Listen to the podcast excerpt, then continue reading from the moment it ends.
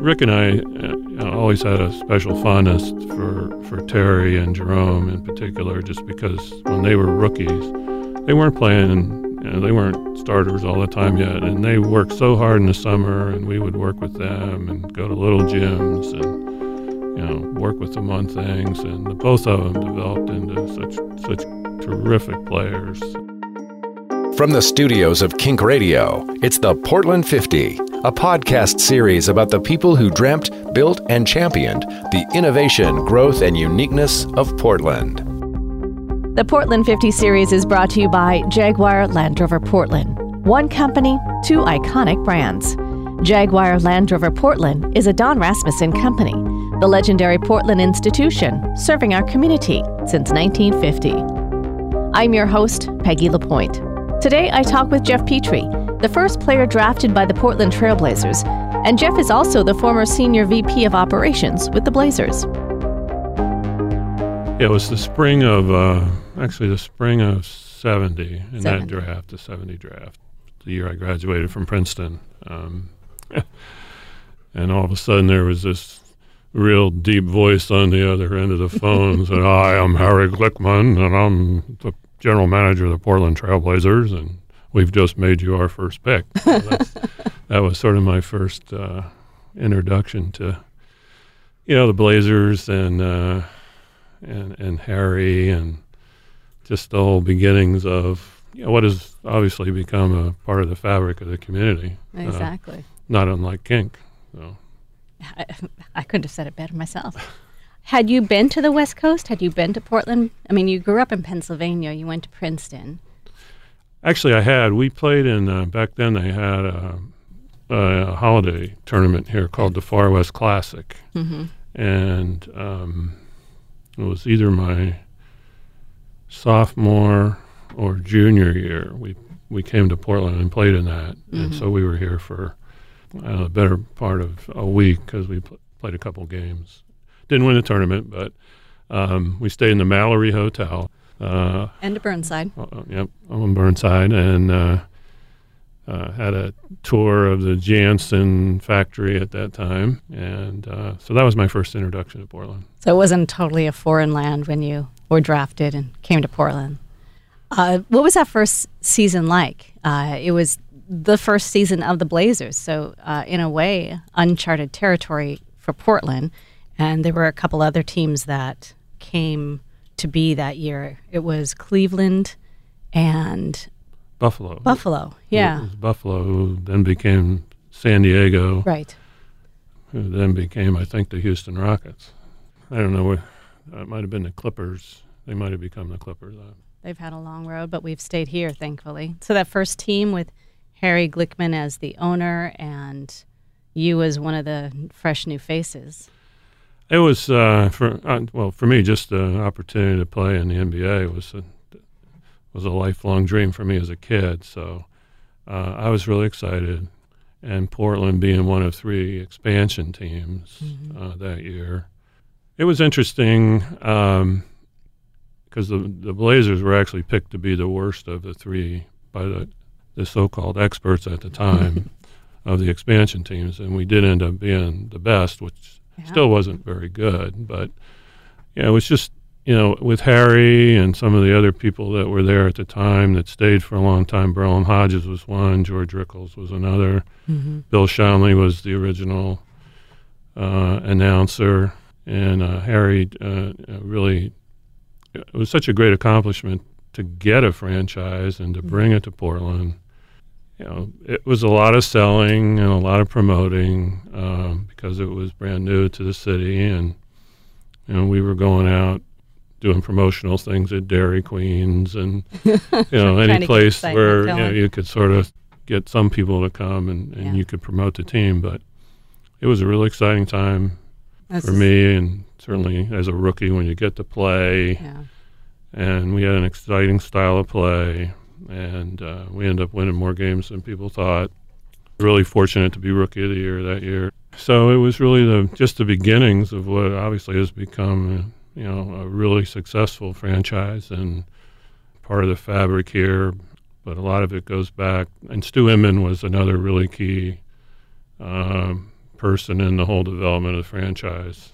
So, you know, the six years that I was able to play here before I was hurt, it was it was always it was always fun, even with sometimes the frustration of either winning or losing. When you mentioned you were out there trying to get people to come to the games and get excitement going for the for the team for the Blazers. What was the fan reaction the first year or two? I mean, it was pretty exciting well, because you did so well the first year. Yeah, well, I, I think the interest grew as the season went on. I mean, if mm-hmm. you look back at some of those attendance figures, I think early on there were maybe, might have been five, six thousand people in mm-hmm. the old Memorial Coliseum. But then when we were playing the Knicks and the Lakers, who happened to be very good at that time, you know, you were drawing 10, 11, 12,000. Mm-hmm. Um, and as the season went along, uh, just like anything that's new, you know, people really started to to uh, pay more attention to it. And having a major league sport in Portland at that time was, uh, I think, really important for you know, the future of the community and the development of what was going to come over the next you know, 50 years, obviously. But um, yeah, it was just a great time.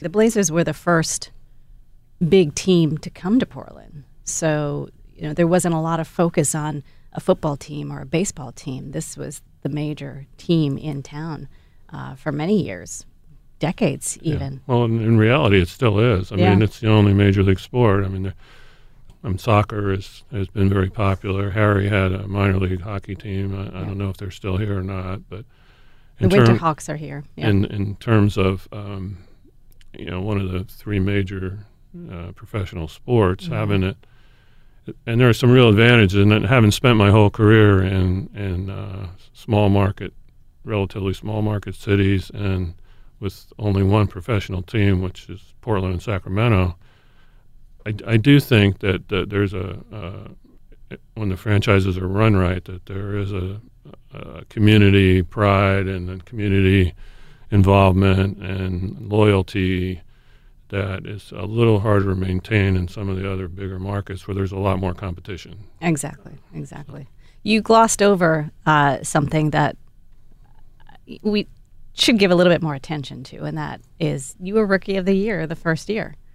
Uh, that's first year in Blazer history, well, Blazer operation, and you know, it's kind of a big deal. Well, I was just really fortunate. Um, like I say, I I always wanted to be a ball player. Um, yeah, you know, even at Princeton. I mean, which I'm glad I went there. I got a great education, but I still wanted to be a, prof- a professional basketball player. Um, and I actually was co-rookie because Dave Cowens right. from Boston was also uh, a rookie that year um, with with the Celtics, mm-hmm. and uh, but we had a wide open style with Rolland Todd, and um, I think I grew as the season went along, and we won more games than people thought. Uh, had some some pretty good games in some of the bigger markets when we played there. I mean, I, I feel very fortunate, but also very grateful that uh, it turned out that way. Right, right. Well, there have been four uh, Rookie of the Year Blazers, and you're the first one. Then Sidney Wicks. Was right. that the next year? A that was uh, he. We yeah he won it the year after I won it. Yep. And then uh, Brandon Roy and Damian Lillard, of course. Uh, you also held the Blazers' individual scoring record for one game uh, at 51 until Damon Stoudemire came around with 54 in 2005. So that's a pretty long record to hold, too. Yeah, I guess there's a little asterisk to that. I played when there was no three point shot. yes, that's true. So, um, yeah. and there is a funny story behind that 51 is that that was against the Houston Rockets. And uh, we had played Houston in Houston before the game in Portland, and I had 51 points in that game. Mm-hmm. And they, they, had a player named Mike Newlin uh, who defensively was well thought of. And um, after that game, he said, "Well, he'll never do that again." So it was a, maybe a month or six weeks later in Portland. I had 51 again against Houston. So did you have that? Was, it was a little ironic. Mind? Yeah. Did you have that in the back of your mind though? Not really. It just no. turned out that okay. way. Okay. It was just sweet poetic justice. uh, so uh, six years in Portland, and then traded to the Hawks, right. uh, and then injured, and that kind of. Well, you had a number of surgeries on your knee. yeah, I ended up having five or six surgeries on my uh, my left knee, and I never did play for the Hawks. I was Yeah. on their injured reserve for a couple of years, but never actually played in a game. So that that was a tough time. Yeah. Um, definitely wasn't ready to have my career prematurely end, but that's the way it turned out. Right. And um, but fortunately, I mean, I was able to get back into the game and ended up, you know, having a chance to work for the Blazers again, and Yeah. Grew into being uh, general manager and vice president, and then you know went on to Sacramento and spent 20 years as the vice president of basketball down there. So, right.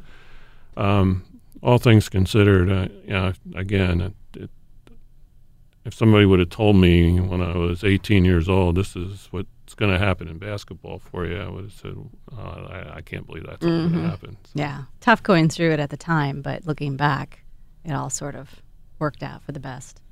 So you mentioned you came back to the Blazers. You came back in uh, 85 and worked with Bill Schonely uh, doing uh, commentating uh, on the radio.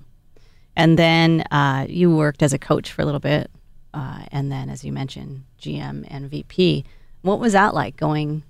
You know, you were out of basketball for a while after your surgeries, came back and progressed your way up to the Blazer organization. Well, I really have to acknowledge um, two people there. One was Jon Spoelstra, and, and then the second was Harry Glickman, again, for um, you know giving me the opportunity. Um, Jon initially with the radio and working with Bill, and and it also was at a time where um, you know the Blazers were transitioning into a championship level team. Um, and uh, and then when Rick Adelman became the coach, and Rick and I were roommates Right. um, in the first couple of years of the Blazers. Um, but uh, I mean, Harry, you know, he called me in the office and put the collective bargaining agreement down on the on the table and said, "I want you to read this and come back in a week and tell me what what you think." Uh, and so, you know, that that was a great thing about working for the Blazers. They had an infrastructure there, and um, you know, where you you could learn and grow into something new and, and better. And and then after Paul Allen bought the team, you know, he gave me an opportunity to run the basketball, Right. and uh, you know, we had we had some tremendous years there. Um, again, it was a team that probably deserved to win the championship, but you know, and I had the same situation happen in Sacramento. Uh, but sometimes it, you know, there's, it just doesn't work out that way. Going back to Harry Glickman, it sounds like uh, it was, a, in many ways, a family atmosphere. I mean, this was a dream that he uh, worked hard to create um, and was at the helm of it for, for a number of decades. Uh, and I've heard only great stories about him. I think Harry was very loyal. I mean, I don't know that people really appreciate um, how much effort and um, it took to convince not only um, the, the original owners to put up the money, um, which was Larry Weinberg and Herman Sarkowsky, and a fellow, another fellow from New Jersey. It might have been Bob Weinstein. I, I might not have that right, but anyway, just to, to put that all together and then convince the NBA league office that Portland would be a viable NBA citizens, uh, city because I mean, coming from the East, when I was in the East, if I said, "Well, where do you live?" I say, "I live in Portland." They go, "You mean Portland, Maine, don't you?" Mm-hmm. Uh, th- it, it just there wasn't a lot of name recognition No, uh, nationally at that time. Now there certainly is now, I was going to say in the 70s, really not at all. and uh, so the Blazers, I think, really, as time went on, were a real entree into, you know, Portland being, hey, that, that's a really cool place. Mm-hmm. Mm-hmm. Yeah, put Portland on the map in many ways. And then um, you mentioned Rick Adelman. You were roommates with him and played with him, and then had him as your coach, as your GM. That must have been kind of neat to be able to go back and work with one of your former teammates.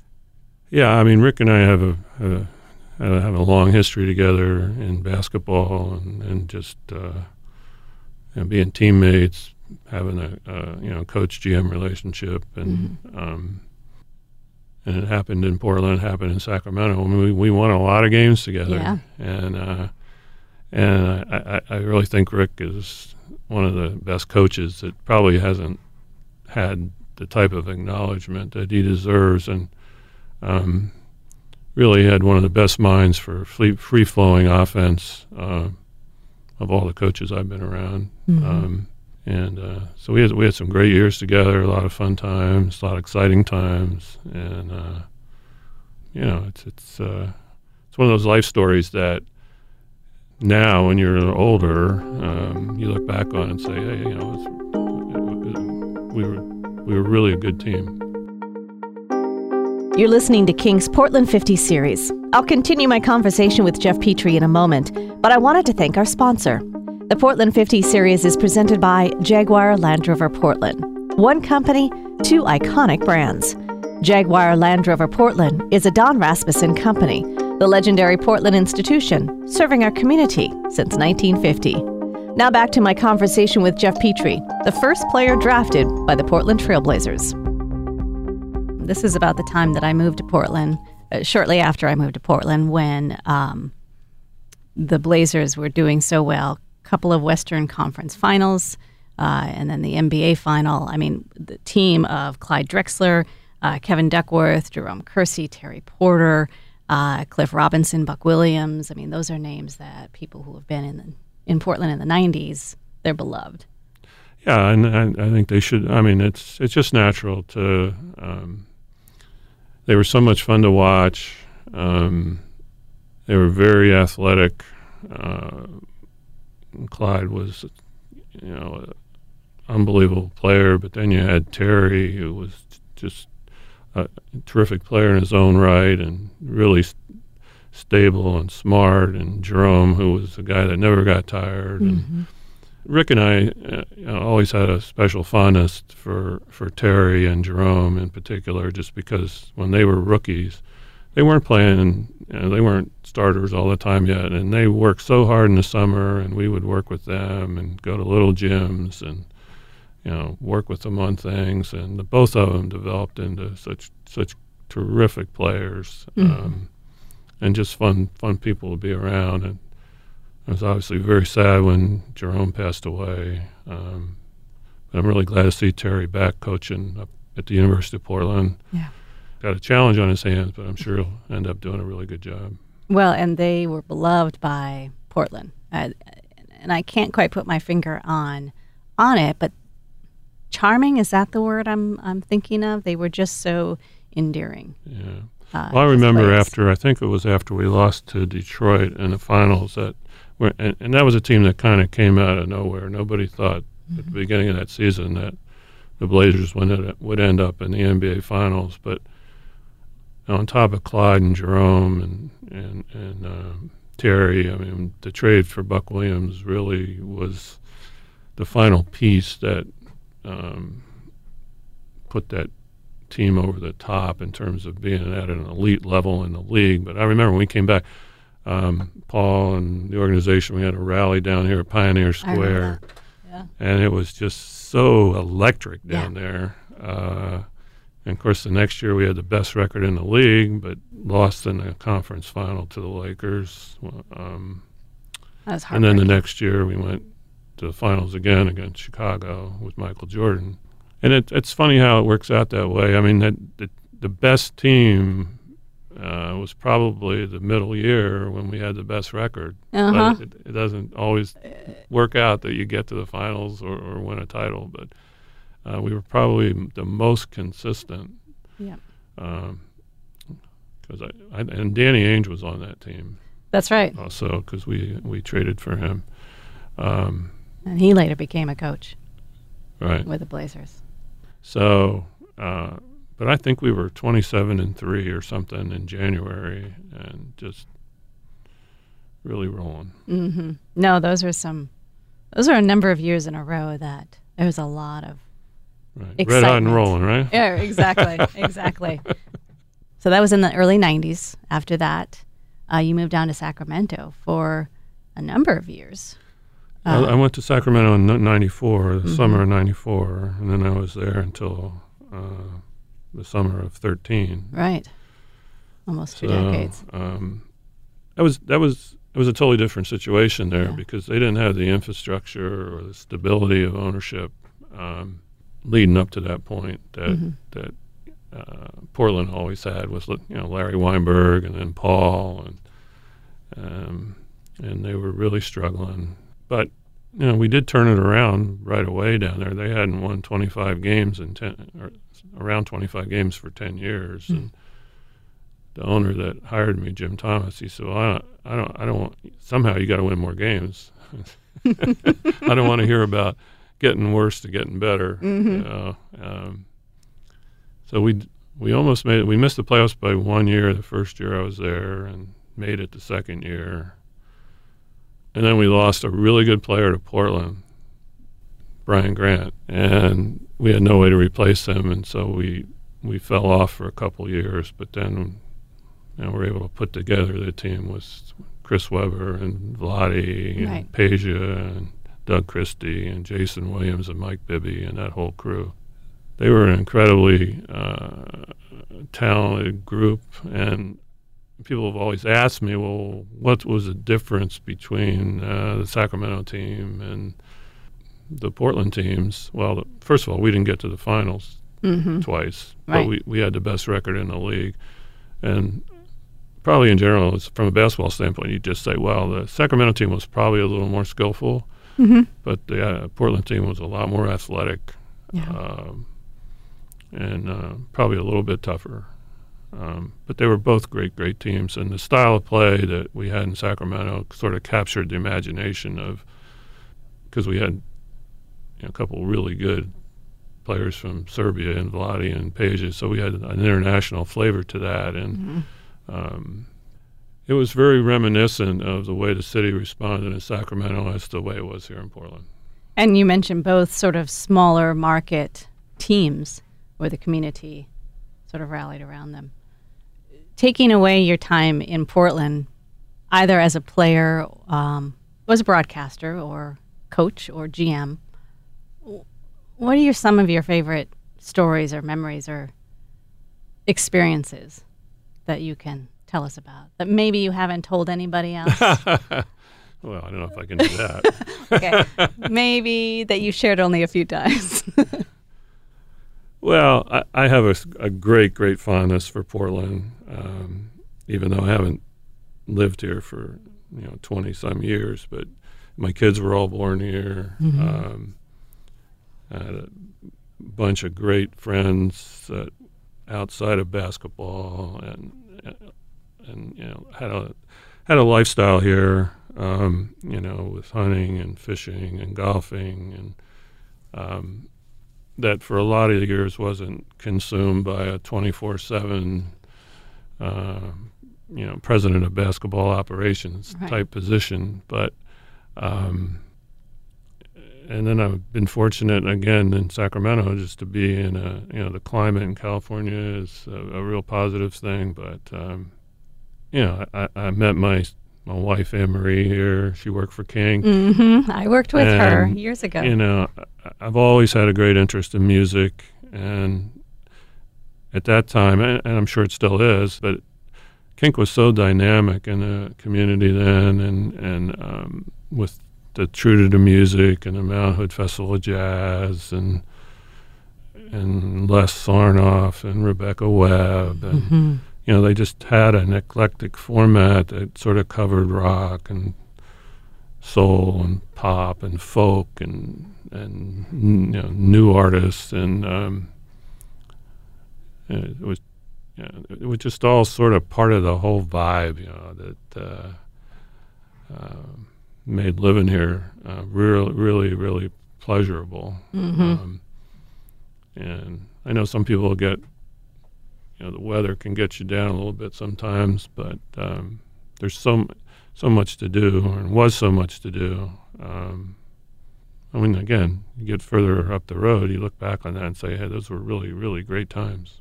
Yeah. Have you thought about moving back? You have kids here, grandkids. Uh, Not as much sunshine as Sacramento. yeah, we. Well, I don't know about that. Um, I think we probably will move at some point. Where where where that will be. Um, sometimes inertia takes over. That's certainly true. and uh, and we definitely plan on spending more time up here. Yeah. Do you miss basketball, or are you enjoying your retirement? A little bit of Um, both. I guess it's like being a, you know, like maybe like being a general or something. Every once in a while, you're like, well, I, you know, I wouldn't mind having one last tour at battlefield. Uh huh. exactly. One last shot. but um, in general, uh, I don't miss a lot of it, um, and that's not because I didn't enjoy it or didn't I actually loved it, um, but all the years of um, staying up till midnight or later, watching games or going to your games or being in a sports bar in Timbuktu at one in the morning because your game's on late Mm-hmm. uh, on the way. You know, you're on the you're watching a West Coast game and it's not over till Right. two in the morning. Um, It's all consuming. yeah, it's all consuming, Yeah. and uh, so now you have the, I guess, the freedom of time to do other things other than that. And go to your grandson's basketball game. That and just uh, not have to worry about you know, what you, what you have to do the next day, Exactly. or be ready to do what you have to do. And you wouldn't have had time to come in here and talk to me, possibly. well, thank you so much for joining me for the Portland 50. I really appreciate you literally taking a lot of time because you live in Sacramento and you happen to be in Portland to come into the studio today. Yeah, Peggy, it was, it was a pleasure. Thank you. Thank you for joining me for my conversation with Geoff Petrie. If you've missed any of the previous podcasts, you can find them at our website at kink.fm. Be sure to like and subscribe to the Portland 50 podcast wherever you're listening. The Portland 50 is a podcast series celebrating Kink's 50th anniversary, and it's about the people who dreamt, built, and championed the innovation, growth, and uniqueness of Portland. The series is presented by Jaguar Land Rover Portland. One company, two iconic brands. Jaguar Land Rover Portland is a Don Rasmussen company, the legendary Portland institution, serving our community since 1950.